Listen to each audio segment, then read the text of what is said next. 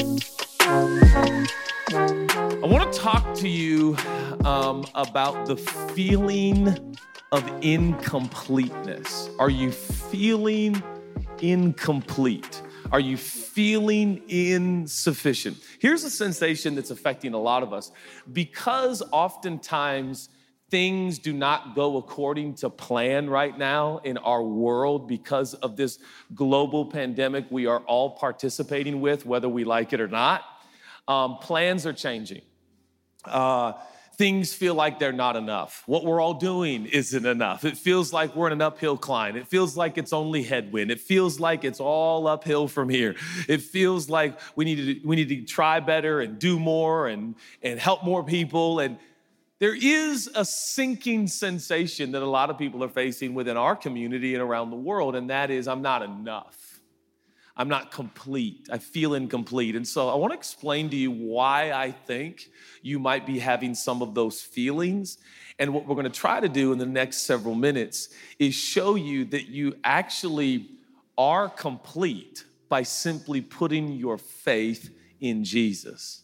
You are far more complete than you think you are. And um, you're going to be shocked at what's available to you in the person of Jesus. Somebody say amen. All right. Um, what do we do? What causes that sensation that we're not enough? We don't have enough. We don't do enough. Um, we don't have enough expertise. We don't have enough gifting. We don't have enough care. We don't have enough love. We don't have enough education. We don't have enough exposure. We don't have enough involvement. We don't, we're not a part of the solution. We only sit around and gossip and opinionate and, and, and, and, and commiserate, um, but we never make a difference. And if you're like me right now in the world, there is always something we could, or worse, we should be doing that we're not doing. And so a lot of us feel like the dot, dot, dot is how we end most of our days. Our days rarely maybe end with the nice period of a life well lived and a day lived to the fullest. It seems like most of our days kind of fade into night and end with a dot, dot, dot, dot, dot. And we wake up to maybe more negative news and outbreaks and catastrophes and natural disasters. And I don't know about you, but recently, um, and I certainly would never tell you which natural disaster it was to in no way minimize natural disasters and the loss of human life. What's more important than human life? But I, like you, get notifications on my phone. And last week or a couple of weeks ago, I must admit, I got another notification of a natural disaster that destroyed people's lives. And I think it went something like this like, what? Hello? Like, I don't know how much more we can take. It's like that dot, dot, dot. You go to bed at night, and if you have any care and concern for the well being of your fellow man in the world, you fear what you might wake up to. You fear the news and notification on your technological device and what you might be told of what beautiful city or wonderful, important country or continent is going through upheaval. Um, are you jumpy like me? I'm jumpy now. I'm like, people, ah, like you hear a noise, you're like, ah, you know, because everything is just, uh, yesterday on the plane, um, I was getting uh, sparkling water because I'm a man of God. I only drink sparkling water, and uh, and um, I accidentally I was I was uh, reading my Bible. I was watching a show on Netflix, but um, and I, I something about the show, and I hit the can that was empty of seltzer water, sparkling water, and it flipped over and landed on the plane, and everyone everyone was like, "Ha!" You could tell everyone just kind of jumped, and I'm like, "We're all jumpy. We're all jumpy." We're all on edge. We're all eh, just a suspended music note, wondering what will come of the day, what will come of tomorrow. Are we okay? Are we going to make it? Are we going to live? Is this real? Is it not real? What's real? What, what do I believe? What do I not believe? And to say the least, there can be a sensation of I, I, I don't know enough. I'm not enough. I don't know if I'm up for the task ahead feeling incomplete. Let me read a scripture to you. At this point, you're like, okay, Judah, we get the problem. We're living in it. Could you give us some answers here? That'd be really nice. Is this going to be one of those uplifting sermons? Or um, look at Second Peter chapter 1. Listen to this. Everything that goes into a life of pleasing God has been miraculously given to us. Hold on a second. Come on, let's read this together. Everything that goes into life, a life of pleasing God, has been miraculously given to us by getting to know personally and intimately the one who invited us to God, the best invitation we've ever received. And we could go on in this verse, but I'm gonna read it again. Everything that goes into life, a life of pleasing God, has been miraculously given to us. Everything that makes you complete acceptable and pleasing to God has been completely given to you in the person of Jesus. I'm gonna say it again. When it comes to your spiritual state, maybe not your spiritual maturity, but when it comes to the state, the standing, the position, the posture of your relationship with God, hear me when I say this you are complete. You are not incomplete and the sinking sensation that you are incomplete. Now, listen, when it comes to the task at hand, how about national policy? National policy. Like, I am incomplete when it comes to national policy. That's why I'm not running for any job where I institute national policy because I'm not good at that. So, by the way, if you go to coffee with me, I won't tell you what I think the national policy should be because I'm working on Churchome policies and you guys are hard enough, okay? Like this, like I, I don't do national policy, so that's not really. So there's a lot of things I don't feel like I measure up or have the capacity, ability, talent.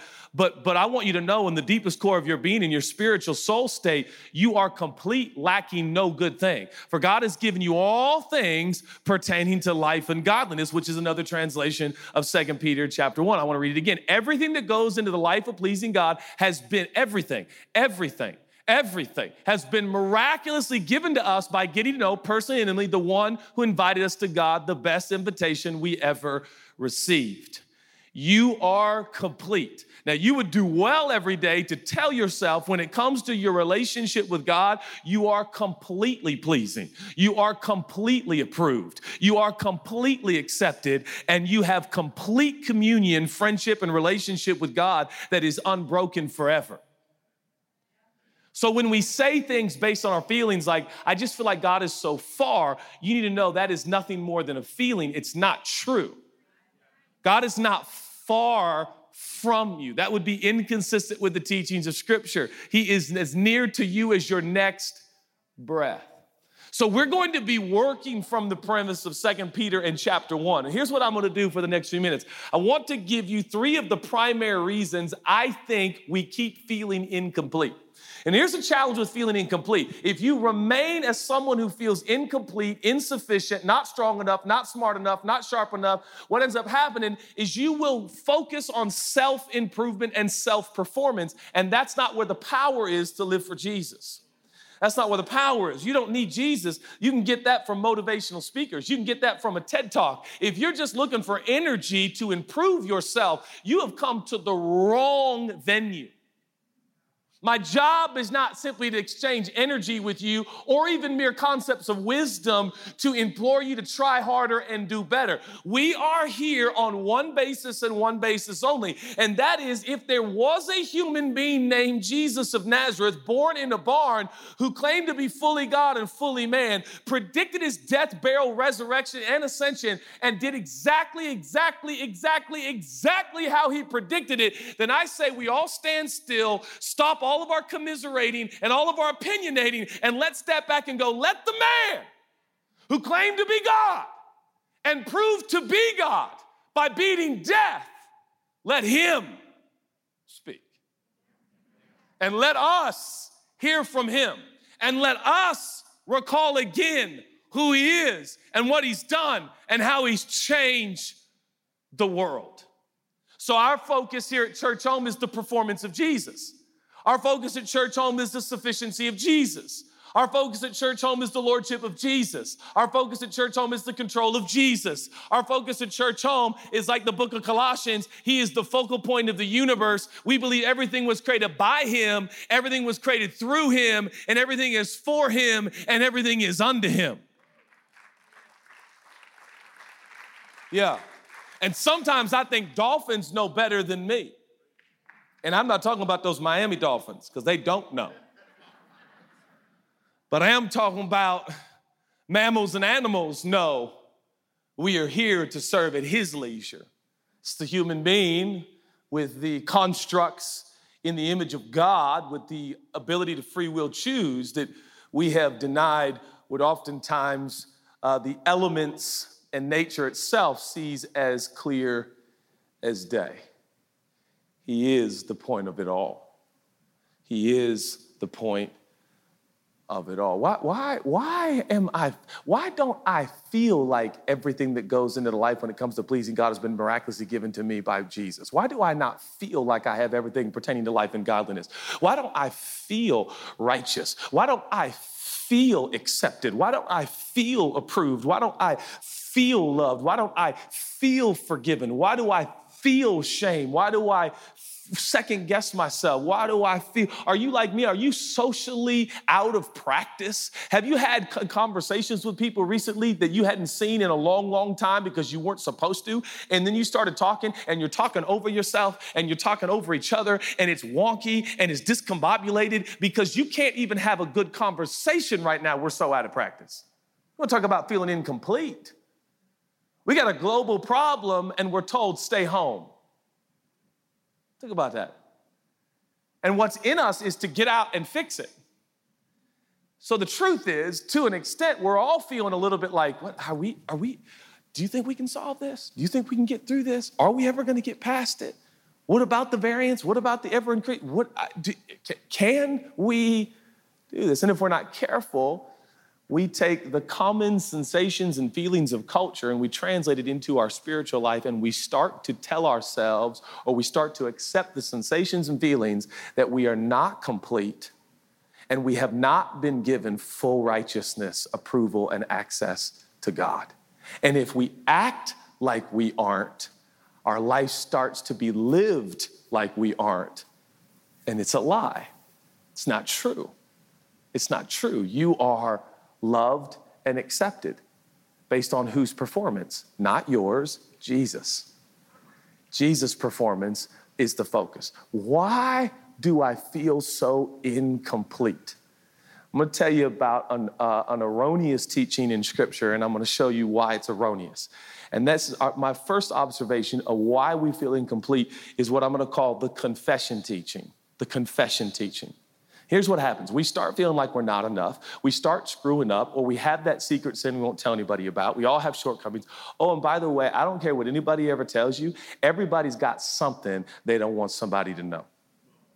And if anybody tells you any different, um, you just need to know that they're not telling the truth, but they're just trying, okay? So they're trying. They're just projecting, but they're trying. Because the truth is, we all got something we hope somebody doesn't find out. I, I'm embarrassed. I'm not, I'm weak here.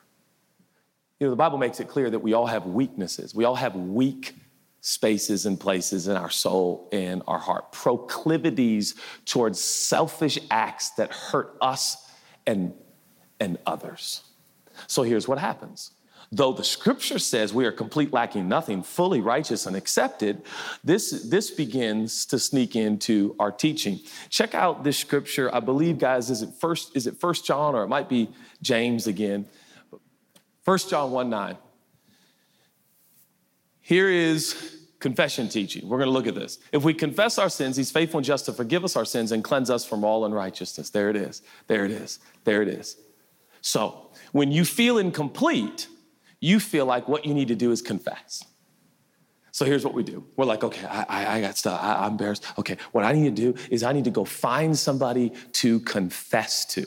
Now, the reason we think we need to do this is because I'll feel better and I'll feel more accepted by God. Um, but that's not accurate. If we confess our sins, comma, He's faithful and just to forgive us our sins and to cleanse us from all unrighteousness. Now, if you look up this word confess in the original language, do you know in no way, shape, or form does it insinuate that this is going to be a particular practice connected to you remembering the dumb thing you did in 89? In no way does this scripture insinuate that if 2021 is going to be forgiven, you have to remember everything to confess. Now, what's funny is there are many people in this room who truly believe when it comes to Jesus that you have to confess your faults. We just failed to expand it to its like the largest, you know, direction it will go, which is like, wait, I have to remember every sin. And this is what Christians will tell you who believe in this in this confession teaching. They'll be like, um, well, just the ones God reminds you of. Okay, okay, wait, hold on a second. So if I don't remember the sin, it's forgiven. Yeah, yeah, yeah. But if you do remember the sin and you don't confess it, that one's not forgiven. Sounds like we're the Savior. Sounds like confession is what saves you, not Jesus. So which saves you, Jesus or confession? You know what this word confess means? I'm gonna tell you exactly what if we confess our sins, here's what that phrase actually means in the original language it means if you are willing to admit that you sin and you're pretty good at it, and you do it on a I'll go with a semi regular basis. That feels a little bit better, doesn't it? A regular basis would have been taking it a little too far. Some of you look very sanctified. This verse literally means this if we're willing to say, I'm a sinner. I do mean stuff, ugly stuff, bad stuff to myself, to others. I have fallen short of God's standard. What's God's standard? Be holy, be consistent. In other words, be the same person every day through and through, inside and out. Same, same, same. Guess what? I'm inconsistent. I'm not the same. I project one thing, I'm something totally different internally. I've been there. I see the delta and the disparity within my own life public, private, uh, seen, unseen, all of the disparity in all of our character in our life. And the Bible is not saying you've got to confess every sin. And here's what happens when you believe the confession teaching, you become more sin conscious than Jesus conscious. And there's no power there. There's no power there. There's no power there. you know what's wild? Is that guy Zacchaeus. Y'all remember Zacchaeus? Wee little man was he? Zacchaeus, evidently, one of the main things we know about him is that he's short. Poor guy is gonna be in heaven. We're gonna be like, oh, it's Zacchaeus. You know, like, and get Zacchaeus and Shaquille O'Neal together in heaven just for fun. You know, like, wow, that's crazy. Um, Zacchaeus is a deplorable person. Zacchaeus steals money from his own people, the Jewish people, to give money to Rome. And any amount of money he illegally takes from people, he can pocket it for himself. He is an abuser, he is a user, and he particularly destroys the life of elderly Jewish people. This man has no heart.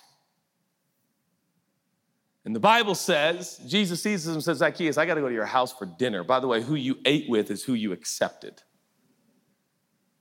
And the Bible says Jesus ate with Zacchaeus in a picture window so people could see it. He meant to do that. And you know, just a few short hours with Zacchaeus, we're not told exactly what happens, but just a few short hours with Zacchaeus. And Zacchaeus stands up at the dinner party and he says, I need everybody to understand everything I've stolen, I'm gonna give back triple time, triple, triple, triple, triple time, triple time. So here's my question Do you think Jesus sat at that dinner with Zacchaeus and said, oh, By the way, I've done the calculations. Do you know how much money you've stolen? In fact, Zacchaeus, I have counted up how, many, how much money you've stolen from little old Jewish ladies. It's despicable. And I want you to remember every dollar you have stolen. And until you confess it to me, there will be no forgiveness for you, slugger. That's not how the story goes. In fact, we're not even told what happens. We're just told that Zacchaeus stands up and he's like, I'm gonna give it all back. In other words, what I've seen from this man, the love, the care, the fact he's at my table, I am gonna change my whole life. What changed Zacchaeus? Sin consciousness or Jesus consciousness? Not pointing out his sins, not confessing his sins, just confessing that he was as broken and, and, and, and, and, and, and slimy and sneaky as could be. And Jesus just sat there loving him. Can you imagine what he must have saw in the countenance of Jesus? That at a party with all of his thugs, he stands up. He's a drug lord. He's a gang leader. He is. And he stands up and he goes, The whole business is done. What business? The mafia thing we're doing? It's done. I'm not the mafia leader anymore, and all of your income is gonna go away because I'm gonna give it away. I am telling you, that's what love does, not confession. Some of you are so committed to your accountability partner. And I want you to know that your accountability partner is great, but accountability is overrated because people lie. Or is that just me? Can you imagine how many accountability partners I've had? Do you know how many times I've been asked to be someone's accountability partner? I'm a youth pastor, church. Can you imagine how many college guys called me late at night and said, Pastor, will you be my accountability partner? It's like 3 a.m., and I'm going, I have a little baby. No, I don't want to be your accountability partner. Ask the Lord. But I always told him, yes, yeah, yeah, call me anytime. Let's see their call. I'm gonna pretend I didn't see that. You know, like, I love I love accountability because I'm like, hey man, how you doing? I'm pretty good. Yeah, me too. All right, good talk, man. Talk next week. you know, like you think this is about remembering everything to confess and look at James. James chapter 5. Here's the confession teaching. Here's what real confession teaching is, and here's how it's to be done. Confession, first of all, to the Lord is like, God, I'm a sinner and I need you. And He says, I know every day, son, I make up the difference. I love you. I'm proud of you. You're broken. You know who you are. You know your weakness. When you're weak, then you're strong. I know you don't have to remember everything. It's already covered, it's already forgiven. And so then James says, So here's why we confess our sins to each other. Here's why I tell my accountability partner so that I can, my friend can pray for me and I can be healed. Wait, what? A confession isn't for forgiveness, it's for healing. And guess who's healed? Not your relationship with God. Your relationship with God is complete, totally healed and restored. You know what we need? We need healing with each other. I'm gonna be honest with you. Some of you have been confessing your racism to God. That's great. But what you should do is tell one of your brothers and sisters in community so you can pray for each other and start getting healed.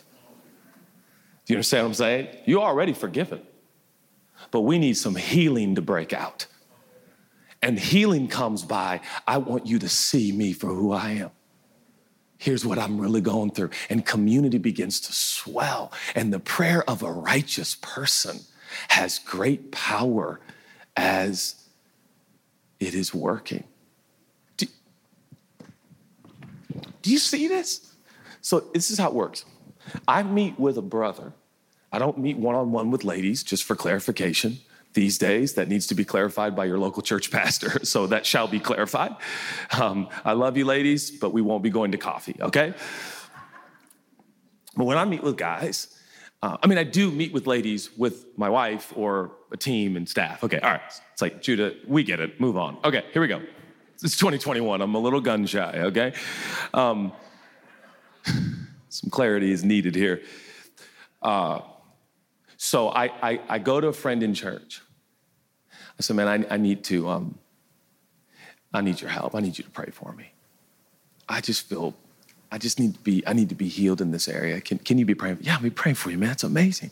And then it says, you're going to pray for one another. And it says, connected to this connection in this moment I want you to look, look what it says at the end of this, just this one little portion. It says, The prayer of a righteous person has great power as it's working.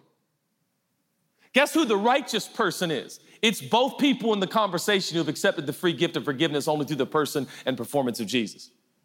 So, what it means is we get together knowing we're already complete with God knowing we're already righteous in our relationship with God because of the performance of Jesus. So now, with confidence, I say to you, as a righteous man, I'm, I'm short in this area.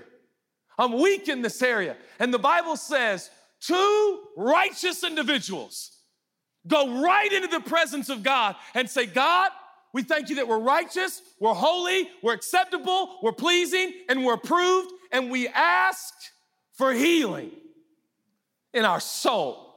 And the Bible says there's a lot of power there. There's a lot of power there. There's some of you waiting to meet with the preacher. There's a lot of power when you meet with your neighbor and your friend, and it's two righteous people, two fully accepted, approved people by the finished work of Jesus, by simply accepting and receiving that. You say to one another, Hey, there's some incompleteness in me in terms of my lifestyle. I know I'm fully complete, but I wanted you to know so we could walk together. And that person is not to tell you how to fix yourself. That person should immediately go right into prayer. Come on, let's pray. Let's pray. Let's pray. And there's power there, Jesus says. There's power there. So the confession teaching is for each other and so that we can see healing. Do you know you're a healing agent in this community? You're a healing agent. You're a healing agent. I want to set you free. Some of you have been busy trying to remember what you did in 1974. May God help you. Listen, if the Holy Spirit inspires you and says you need to go confess your sin to somebody, you go do that. But don't you for a moment start to believe that that confession is based on salvation, righteousness, or acceptance because it's not. It's just your Father wanting you to heal with your fellow brothers and sisters. Oh, how we need healing. Oh, how we need to share our journey with one another. And you do that from a complete, accepted position with Jesus. So we have the confession concept and the confession teaching that I think needs to be adjusted. Here's another reason I think we feel incomplete um, it is the control illusion. It's the control illusion. And here's the illusion, particularly because of our culture and the collusion in the life in which we live. We are told that we are the captain of the ship. We are told that we make the decisions for our life. We are told that if it's going to be, it's up to me. We are told that you get in what you you get out what you put in. And all of a sudden, if you're not careful, your surrounding environment tells you that you are in charge. And you are in control. Now, when things are going well, being the driver is awesome. I know this from plenty of road trips, which I hope to never go on another day in my life.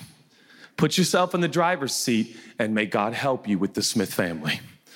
Okay? And obviously, you can imagine the kind of driver I am slightly distracted. I'm sorry.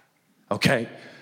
But when I get into a conversation, I forget that I'm driving a vehicular machine and I want to look back and connect with the people visually.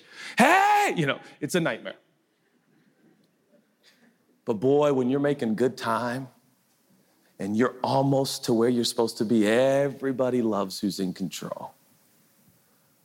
But when all of a sudden you can't make heads from tails and you don't know if it's left or right or where you are or where you're headed or what's going on, everyone wants to take shots at the driver. So here's what I suggest. Now would be a really good time to relinquish the illusion that you're the driver of your life. Because when things get good again, you'll resist the temptation again to take the wheel. You're not in control. I mean, like, like, like physically, you're not in control. Like physically. Did, did, did, did, did you tell your body how to work this morning when you woke up? Now, brain, I need you to fire blood. Let's go. Liver, clean. Pancreas, come on. Here we go. Let's go. All right, get it flowing. Here we go. I mean, did, did all your organs need a, a staff meeting this morning? Did you call them into the conference room and you're like, honestly, honestly, spleen, what do you do? That's what we want to know, right? Like vertebrae for one season of our life. Just be straight for now, okay? Just be straight for now. Right? Like in skin, honestly, it wouldn't, it wouldn't be too bad if you were a little bit more elastic during this season, okay? Like, no, your body just, how control, how in control are you? Does it ever occur to you that maybe the dumbest concept in the human history is that I'm in control. I'm in control of what? They cut my eyebrows this morning before I came on stage. And Casey, wherever's Casey, right over here, known Casey for years and years. And Casey's like, wow, your eyebrows are out of control. And I was like, well, there you go. I can't even control my eyebrows. She's like, You're gonna really have to manage these as you get older. And I was like, You know what, Casey? Relax. I can't control my eyebrows. But isn't it funny? We're gonna control the country. We're gonna control our kids. We're gonna control our business.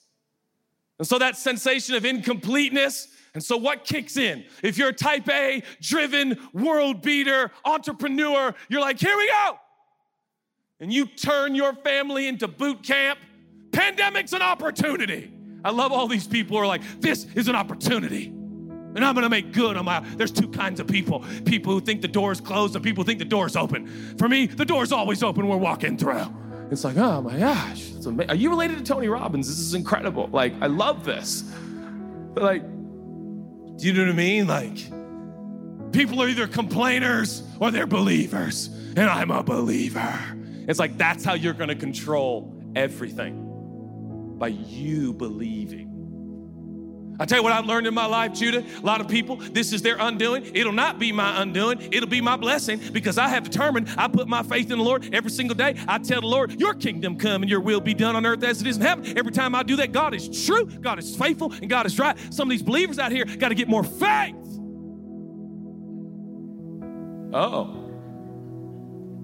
You sound like you're in control because I am. It's one of the fruits of the Spirit. Isn't it the fruit of the Spirit? It's funny because the fruit of the Spirit is turned into the fruit of the flesh. I'm just talking to Christians for just a second. Somebody like, I brought a friend today, Judah. Don't do this. Do the stories and stuff and talk about those events you did with Justin Bieber. Don't talk about this. Like we trying to trying to tell my friend you're relaxed and fun. You know, like uh, self control is a fruit of the Spirit. Of the Spirit. By the way, it never says plural. It's not fruits, it's fruit. It's all one fruit. And it, it, it got nothing to do with you controlling yourself. Paul says, I labored more abundantly than you all. Not I, but the grace of God gave me the energy, the stamina, the strength, the fortitude, and the focus to go You know what I've learned when I feel incomplete? Is I take the venom and the sting out by agreeing in this regard. When my body and my brain say control, control, manipulate, control. You can do this, you can figure this out, you can tweak this. I'm learning, oh no, I can't. Oh no, I can't. Like, here's some, here's some um, good. I, do I have another scripture about c- control? Guys, I got a couple of scriptures. I don't know if you were, I don't remember what references they were, but they were good on uh, Ethan's like, bro, you can't even tell me a verse of scripture. What am I supposed to put up on the board? Nothing. I'll quote them, all of them. But the Bible talks about, like in Ephesians chapter 2. See, I can remember. Ephesians chapter 2. Oh, there it is. For by grace you have been saved through faith, and this is not your own doing. This is not your own doing. This is not your own doing. You know, if I could send all of you an engraved plaque to put in your kitchen, this is what it would say today This is not your own doing. Remember those plaques? As far as me and my house, we shall serve the Lord. This is the plaque I wish for you. This is not your own doing. This is not your own doing. And I want people to come into your kitchen and go, What's that about? Oh, it's not my, what's not your own doing? Everything. What do you mean, everything? A birth, family, country, time of human history. None of my doing. Well, I mean, nah, it's not much of a well for me. It's just, it's not none of my doing.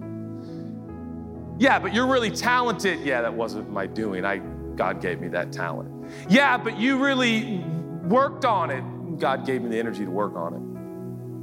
I told a pastor the other day, I said, as long as you have this kind of energy, you build this kind of church because God's given you that energy. So you use it. God's given you energy.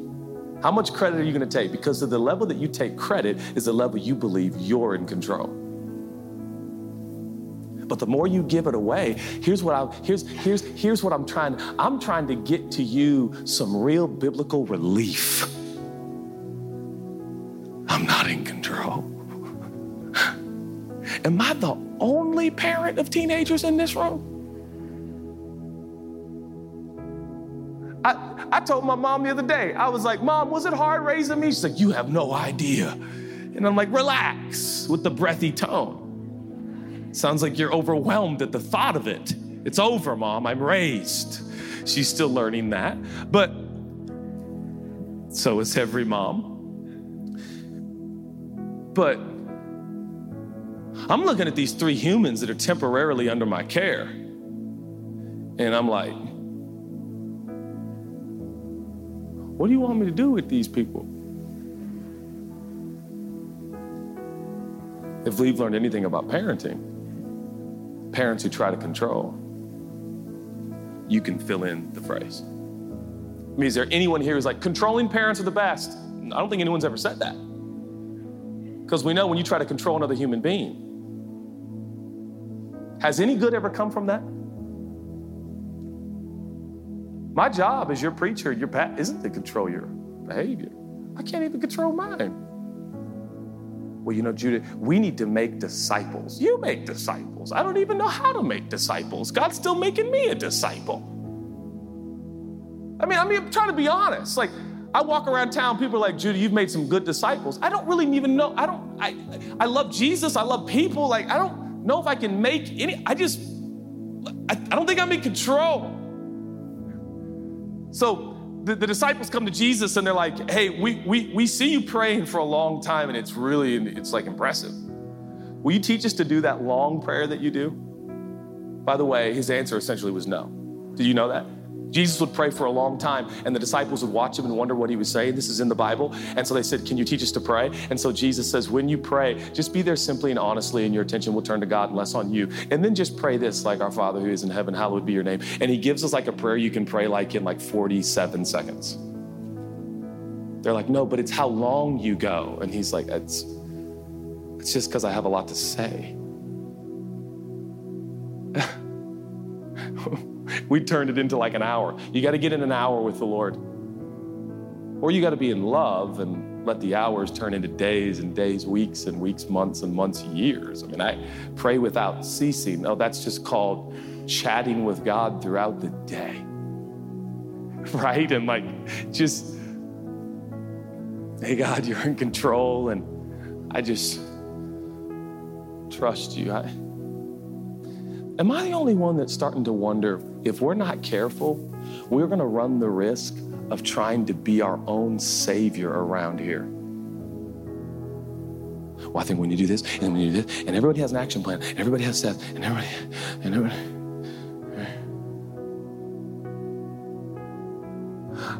One of my favorite things to say right now to God, and now I'm going to say it to you at the risk of you going, I think he's telling the truth. I don't know. It feels so good. Someone's like, hey, Judah, what do you think is going to happen? Um, I don't know. do you want to pray? I guess. Well, for me, it's more than a guess. It's kind of all I got right now. Oh, God! Help! Aren't we just broken and contrite spirits? Aren't we just people that are like, hey, God, you're in control. I trust you. I need you. Look at what Philippians says. Philippians chapter 4. Am I right, Ethan? Look at that.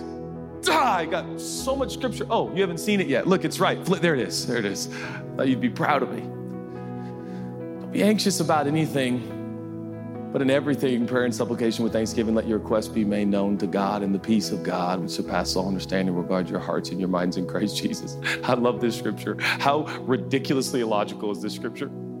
Hey man, give everything to God. And then supernatural peace will just pervade your entire being. Why? Because anything happened? Did anything get answered? Has anything changed? Has your surroundings? Has your square footage? Has your rent? Has your errands? Has your food bill? Has your, eh, eh, how about the dentist? How about the insurance company isn't going to cover the cavity? My kids have three cavities. None of us went to the dentist. Sorry about that, Lord. Wait, there's no mention of the dentist. There's no mention of retirement. There's no mention of income. There's no mention of a job. There's no mention of answers. There's no mention of resolve. There's no, you just said if we prayed and then we would just get peace. Oh. Do you ever think like you're asking stuff that God like never guaranteed and then you get mad at him for not delivering? God, I need a spouse this week. If you love me, isn't it funny? We're in control. Um, what was her name? She was the she was the missionary, uh, Corrie, Corrie ten Boom. Uh, I got I got her name wrong, but she said this. She was a, a wonderful missionary. She said, um, when you're on a train and you go into a tunnel, you don't get your things and get off the train. No matter how dark and long the tunnel is, you sit still and trust the engineer. And we got Christians everywhere on the proverbial train talking about kids, get your stuff. We are going to go vote. Kids, you get your stuff. We are going to go to another church that stands for righteous. Come on, let's go. And we're just busy trying to fix. Uh, we, you know what we need to do? We need to homeschool our kids, babe. We need to homeschool our kids. My friend last night goes, The worst thing my parents ever did for me was homeschool. And I was like, I homeschooled my kids. Okay, great. You know, I'm like, is your plan that good? You got it all figured out? Or are you more like me? I know less today about God, but what I know about God has never been more real. Be still and know that I am God. I wonder if the inverse is true. When we're not still, are we trying to be God? Is that what we're doing? Going here and there and everywhere, busy in ourselves, trying to appear like we have control, like we got to spin the plates, like we got to make this happen. One of my favorite prayers to tell God is this was your idea. This is on you. You gave me the gifts. You built the church. You put us where you put us in the years you put us in. I'm 42 in 2021, evidently for a reason. If I was supposed to be 12, I would. If I was supposed to be dead, I would. If I was not supposed to be born yet, I wouldn't. I think he's got a plan. I think control is way overrated. It's overrated. I think letting go of control is hugely underrated. Like, why do I even have a bottle? I never drink it. It's just for appearances. So you think I'm a hydrator. Think I'm a hydrator lastly, I, I, think I think I think I think the confession teaching we have to be honest about. I think the the, the control uh, uh, uh, uh, concept we have to be. And then and then lastly, um, I'm really concerned because I think we're incomplete because there's a there's a concept of caring that is not at all realistic or sustainable. Technology has done a very interesting thing to our brains we are bordering on, um, how should I say, we are bordering on omniscience. What's omniscience? Omniscience is the all knowing nature of God. See, God is all knowing, God's all knowing. God knows everything that's going on in the earth all at the same time. And do you know why? It's because He has the character and the capacity to contain omniscience. He is never not knowing. Hear me, He's never not knowing. There's no news to God. There's no news, there's no updates, there's no notifications. He is the news.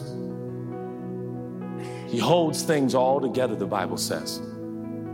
Through him, by him, for him, unto him. He, he is the shepherd of our soul. And the Bible says, We are the sheep of his pasture. Here's the challenge we are busy trying to play shepherd when we're still needing to focus on just being a sheep. You're a sheep, which we've said this before is one of the dumbest animals in the animal kingdom. Thanks for that one, Lord. We're the sheep of his pasture. He's the shepherd of our soul. He's all knowing. I think we've got a care concept that only belongs to the divine.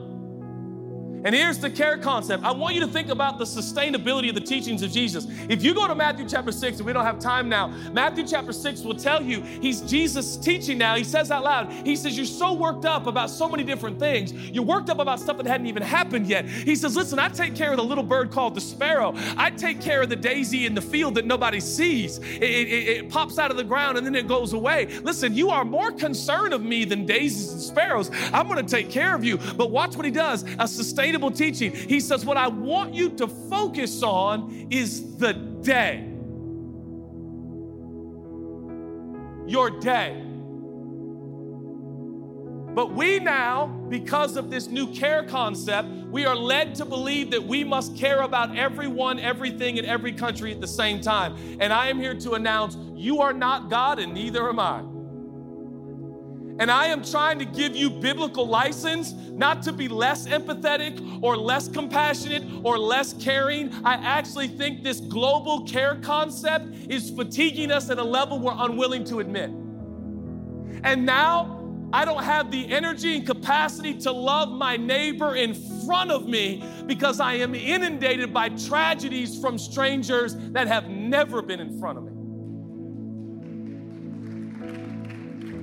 And I would simply like to suggest some of those strangers need to be in front of you, but most of them were never meant to be. God put you here right now at the same time. So there are quite literally neighborhoods, cul de sacs, and communities we are called to make ourselves available to serve and care for. But we now have a device that leads us to believe we're to care for the I wonder if we sang a song in 2021, it would go like this We have the whole world in our hands. We have the whole, whole world in our hands. We have the whole world in our hands. Why do we have the whole world in our hands?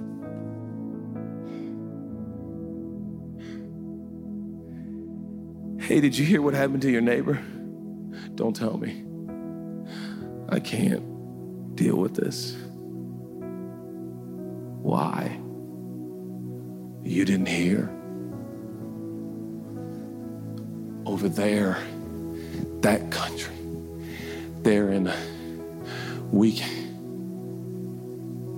Oh, I'm the only one who's laughed and then realized that there were people in the room that were like, you should feel guilty for laughing. And you're like, I don't minimize what you're. I um I can't care for everybody. God, what do you want me to do? Son, I already told you.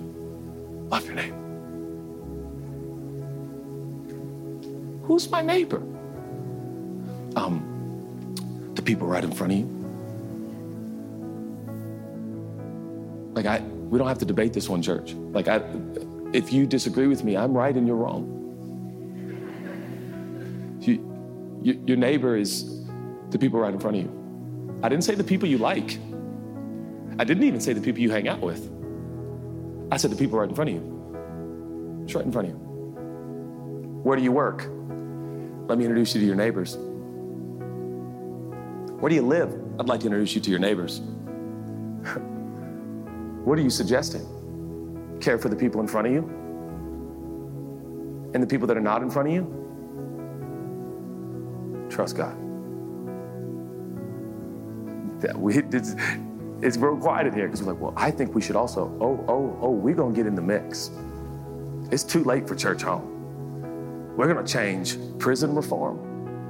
We're connecting right now with companies and organizations. We are going to change broken systems in this. Ladies and gentlemen, please, please, there are some open doors. God's like, I want you to insert here. I want you to get involved there. I want you to do this. This is great. We, we got, we got, we got, we, we, we make no small plans with a God who's in control. But see, I think what God's trying to say is love the people right in front of you and and and all of this undue pressure that makes you feel like you're not enough i am asking you by the grace of god to give it back to him because it's his. I'm so serious right now. I've given countries to god in prayer. God i need i need you to take haiti right now.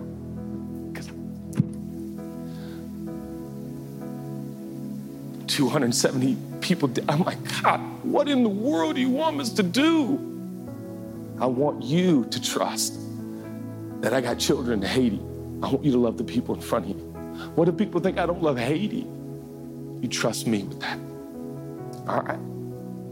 And so you like me, it's like if I just love the people in front of me, I'm gonna get criticized for not loving the people beyond me.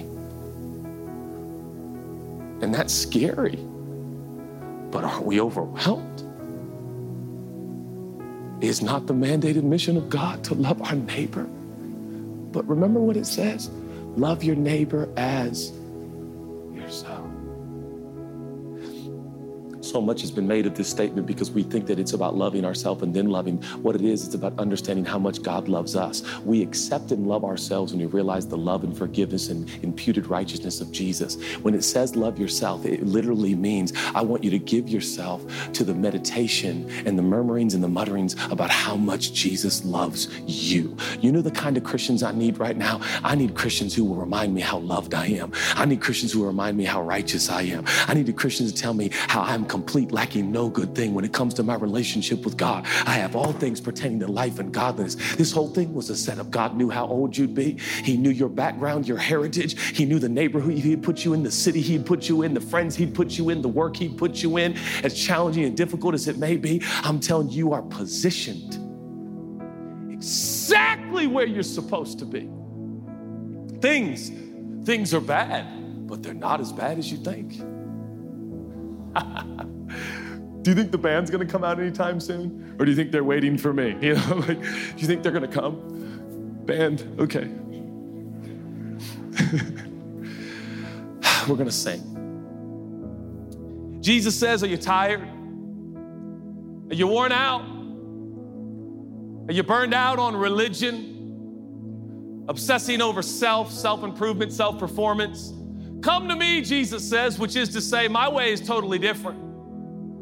For my yoke is easy and my burden is light. Translation I have given you everything you're going to need for the life I have appointed you to. I have not given you all that you need for the life I didn't appoint you to. Some of us are talking like presidents, but we were never called to be the president. You don't have the capacity to be the president, and you should thank God for that. But what do you have to love your neighbor?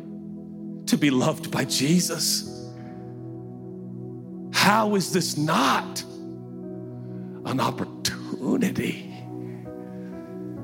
to experience Jesus at a level we have never experienced him before? I love you, Churchome. You're doing better than you think you are. I want to remind you that on this particular day, you're sitting here giving yourself a hard time, talking about how you don't measure up and how you're not doing this. And you came here maybe worried about some secret thing in your life that nobody knows about and you're all frantic about it. I'm going to tell you, hold on a second, hold on a second. You came here, man. On a sunny Sunday in Seattle, you filled an auditorium to say, I want to know more about God. I think you're incredible. I think it's amazing. And I think God is so proud of you. I think He's so proud of you, man. There's somebody here, and I don't know who I'm talking to, but you have been battling an addiction off and on for as long as you can remember in your adult life, and you think that your father is not proud of you? Is that what you think? Like any father who sees his son in pain, he doesn't love him. You think God's disgusted by your addiction? He's in love with you. And He's never been far. He's in love with you. He knows your brokenness, He knows your weakness. When did weakness become a sign of incompleteness? Weakness is a sign of intimacy and honesty. Weakness is God, here I am. And He goes, Son, I know. I will not pastor a church where people have to get rid of their addictions in their own strength. I only want to pastor a church where we get set free by Jesus. That's it. And I'm not saying there's not discipline. I'm not saying that we don't need each other. But where is the God who can set the captive free? Some of you came here today talking about if I could hear a word from the preacher to tell me how to do better and try harder, I could get free. It is the Son that sets us free. It's the person of Jesus. So I, I want to be real, real clear. When I feel like once a month I, fly, I, I fly in or fly out or wherever I'm flying, and I fly in to cry now. I feel like my job as I fly to the Sabbat in LA to cry. I fly up here on Sunday to cry. It's usually around this subject.